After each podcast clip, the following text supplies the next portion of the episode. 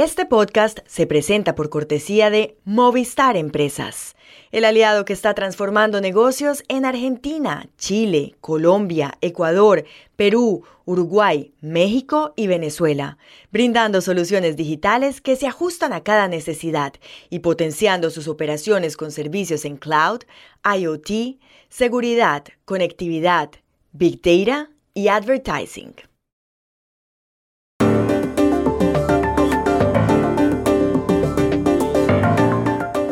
La Corte Suprema de Estados Unidos acabó ayer la Affirmative Action o discriminación positiva en la política de admisiones de las universidades. ¿Qué consecuencias tendrá eso? En los alrededores de París siguen los disturbios por la muerte de un joven a causa del disparo de un policía. Lo más grave se vivía anoche en Nanterre. Hablamos con un periodista que estaba allí. Ayer se inauguró en Madrid la Galería de las Colecciones Reales que alberga 650 obras pertenecientes a varios monarcas. La directora de Patrimonio Nacional nos recomendó dos. Hola, bienvenidos a Y esto no es todo, el podcast del Georgetown Americas Institute de la Universidad de Georgetown en Washington, D.C. Soy Juan Carlos Iragorri, desde Madrid. Soy Paz Rodríguez Niel desde Buenos Aires. Soy Jorge Espinosa desde Bogotá. Es viernes 30 de junio, se acabó este semestre, y esto es todo lo que usted debería saber hoy.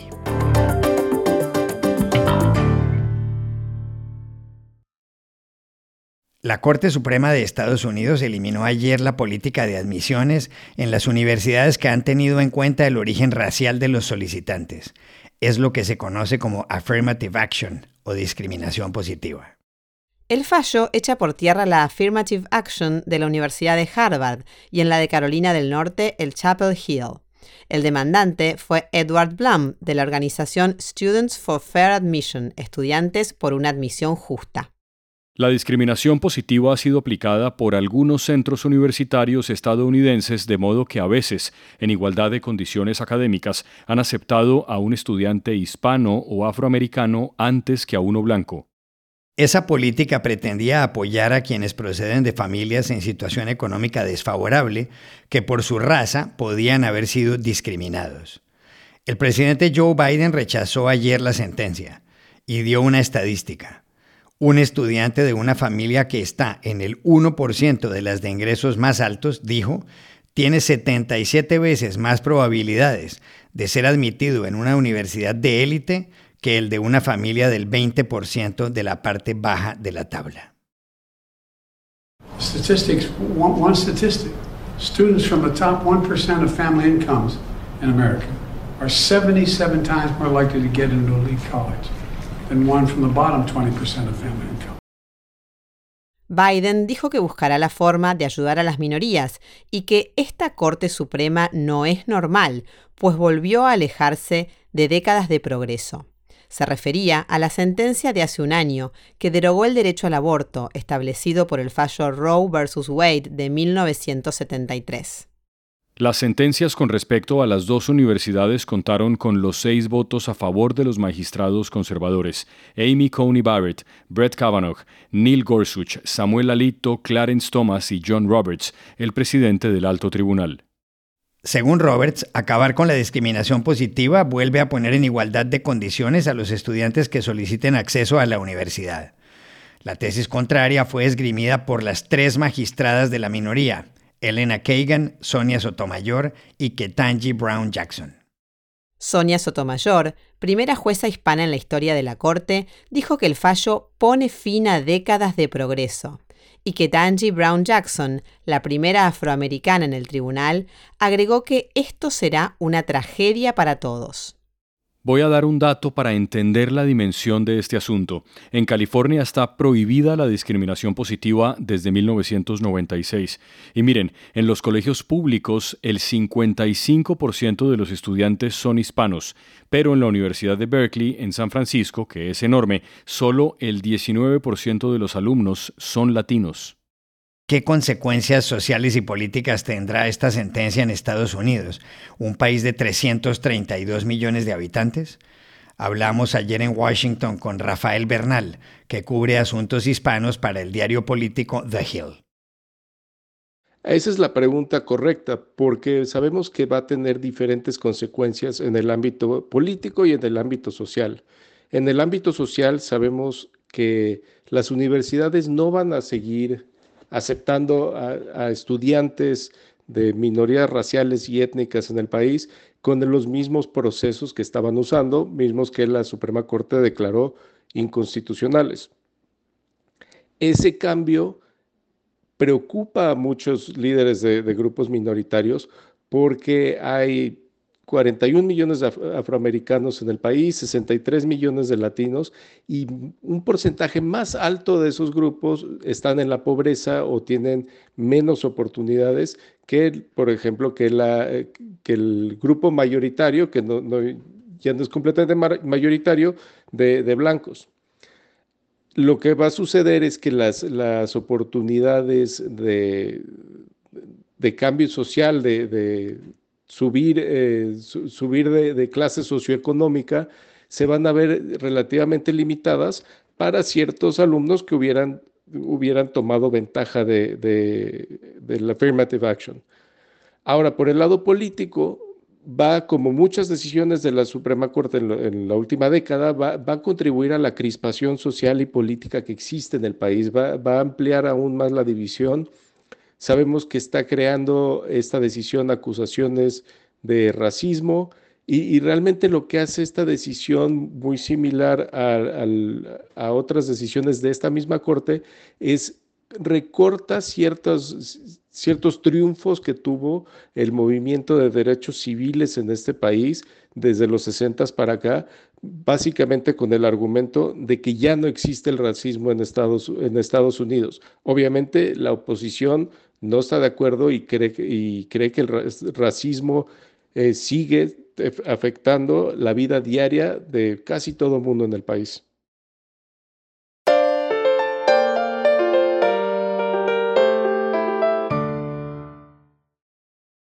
En los alrededores de París han seguido los disturbios desde la muerte el martes en la mañana de un joven por el disparo de un agente de la policía. Se llamaba Nael, tenía 17 años y era afrodescendiente. Nael conducía un automóvil amarillo en Nanterre, a 16 kilómetros de la capital francesa. Dos policías le pidieron que se detuviera. No les hizo caso. Aceleró. Uno de ellos disparó. La bala le atravesó el pecho y el joven murió. Todo quedó grabado. En Francia, un policía solo puede apretar el gatillo en casos de extrema necesidad, por lo cual el agente fue detenido. El presidente Emmanuel Macron pidió una investigación y también calma, pero los disturbios empezaron enseguida. El martes y el miércoles fueron un infierno en Nanterre, la ciudad del llamado Cinturón Rojo, donde ha vivido mucha gente de clase obrera desde los años 20. Hubo más de 50 automóviles quemados. A esta hora hay casi 200 detenidos.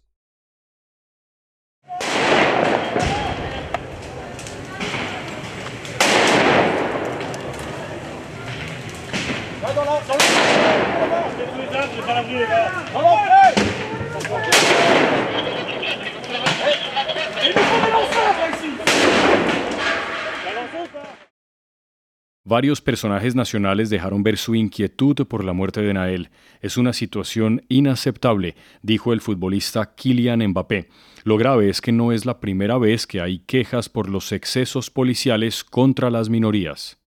Macron desplegó 40.000 policías en todo el país. La madre de Nael convocó para ayer una manifestación de protesta en la ciudad donde murió su hijo. Ahí estaba anoche el corresponsal del diario madrileño El País, Marc Bassets. Hablamos con él.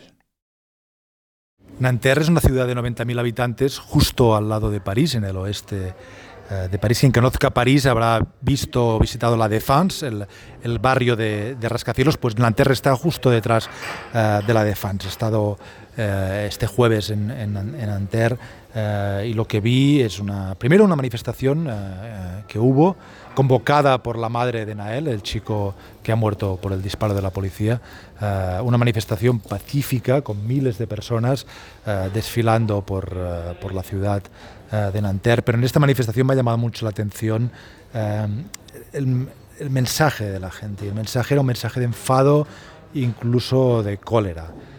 he preguntado a muchos jóvenes si creían, si estaban de acuerdo con el llamamiento que había hecho el presidente Manuel Macron y otras personalidades a la calma. Y me ha sorprendido, la respuesta de muchos es no, no queremos calma, queremos justicia.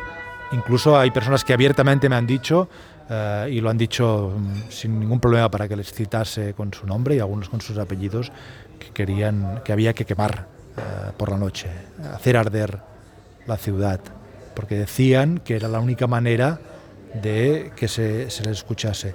Yo no sé cuándo va a acabar eh, esta protesta, estos disturbios, ya es la tercera noche de disturbios, se han extendido por Francia.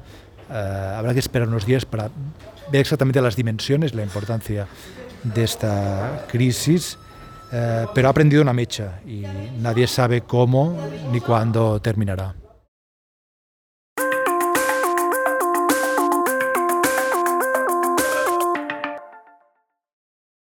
Este podcast se presenta con el patrocinio de Tecnoglass, el poder de la calidad. Tecnoglass es la compañía líder en la manufactura y comercialización de vidrios, ventanas y fachadas para el mercado de la construcción en Estados Unidos y el mundo. Para mayor información, visite nuestra página web www.tecnoglass.com. En Madrid se pueden ver obras de arte que son extraordinarias. El Museo del Prado alberga cuadros tan célebres como Las Meninas de Velázquez, El Jardín de las Delicias de El Bosco o El 3 de Mayo en Madrid de Goya. Cerca de ahí, en el Museo Thyssen-Bornemisza, se encuentra el retrato de Enrique VIII de Hans Holbein el Joven, y a pocas cuadras de allí, en el Museo Reina Sofía, el Guernica de Picasso, pintado en 1937. Ayer se abrió aquí, oficialmente, otro lugar que vale la pena, la Galería de las Colecciones Reales. Está justo al lado del Palacio Real y de la Catedral de la Almudena, y tiene varias plantas, dos de ellas dedicadas a las dinastías de los Austrias y los Borbones. Es un edificio moderno de 40.000 metros cuadrados, en granito, hormigón y madera de roble, diseñado por los arquitectos Emilio Tuñón y Luis Moreno Mancilla. Costó 172 millones de euros.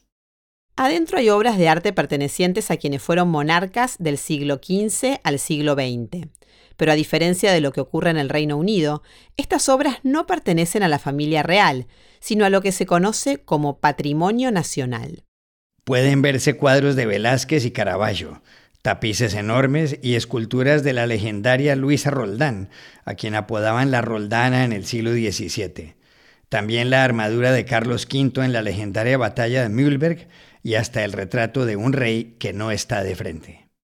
Iragorri estuvo hace un par de semanas en la galería y le preguntó a la directora de Patrimonio Nacional, Ana de la Cueva, por las dos obras que más le gustan de esa colección de 650. Bueno, yo tengo especial predilección por dos piezas.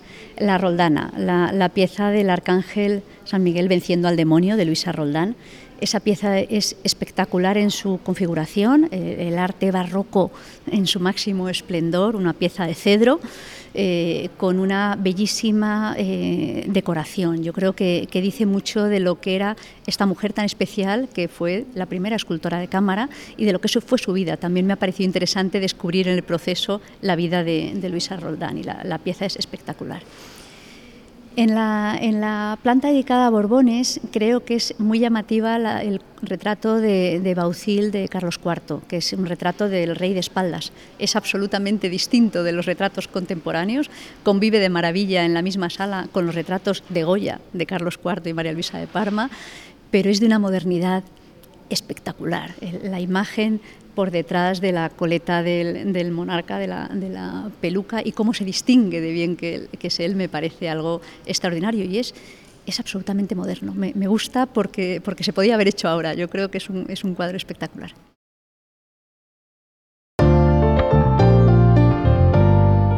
Y estas son otras cosas que usted también debería saber hoy.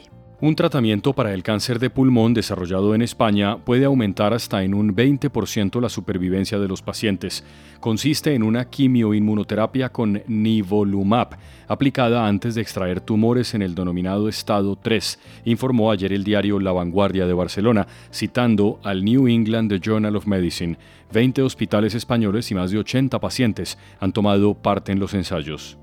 El año pasado, en la compra de viviendas por parte de extranjeros, se pagaron en Madrid 1.400 millones de euros. Así lo revela un estudio del CBRE Group, dedicado a la comercialización de propiedad inmobiliaria. En Europa, solo Berlín estuvo por encima de la capital española. En la ciudad alemana hubo ventas por 1.800 millones de euros. Gran parte de los compradores en Madrid son latinoamericanos. Madonna salió ayer de una unidad de cuidados intensivos en Nueva York y regresó a su casa. La cantante, de 64 años, había sido internada la víspera por una infección bacterial grave. Ahora tendrá que guardar reposo, circunstancia que le llevó a posponer el comienzo de su gira Celebration, que la debe conducir a 45 ciudades en Estados Unidos y Europa. Un motivo para celebrar es que justamente hace 40 años publicó su primer disco. Y aquí termina el episodio de hoy de Y esto no es todo, donde siempre habrá más. En la producción estuvo John F. Burnett. Pueden suscribirse a este podcast en nuestro sitio web y esto no es todo.georgetown.edu y seguirnos en nuestras cuentas de Twitter y de Instagram arroba y esto no es todo. Chao, hasta la próxima.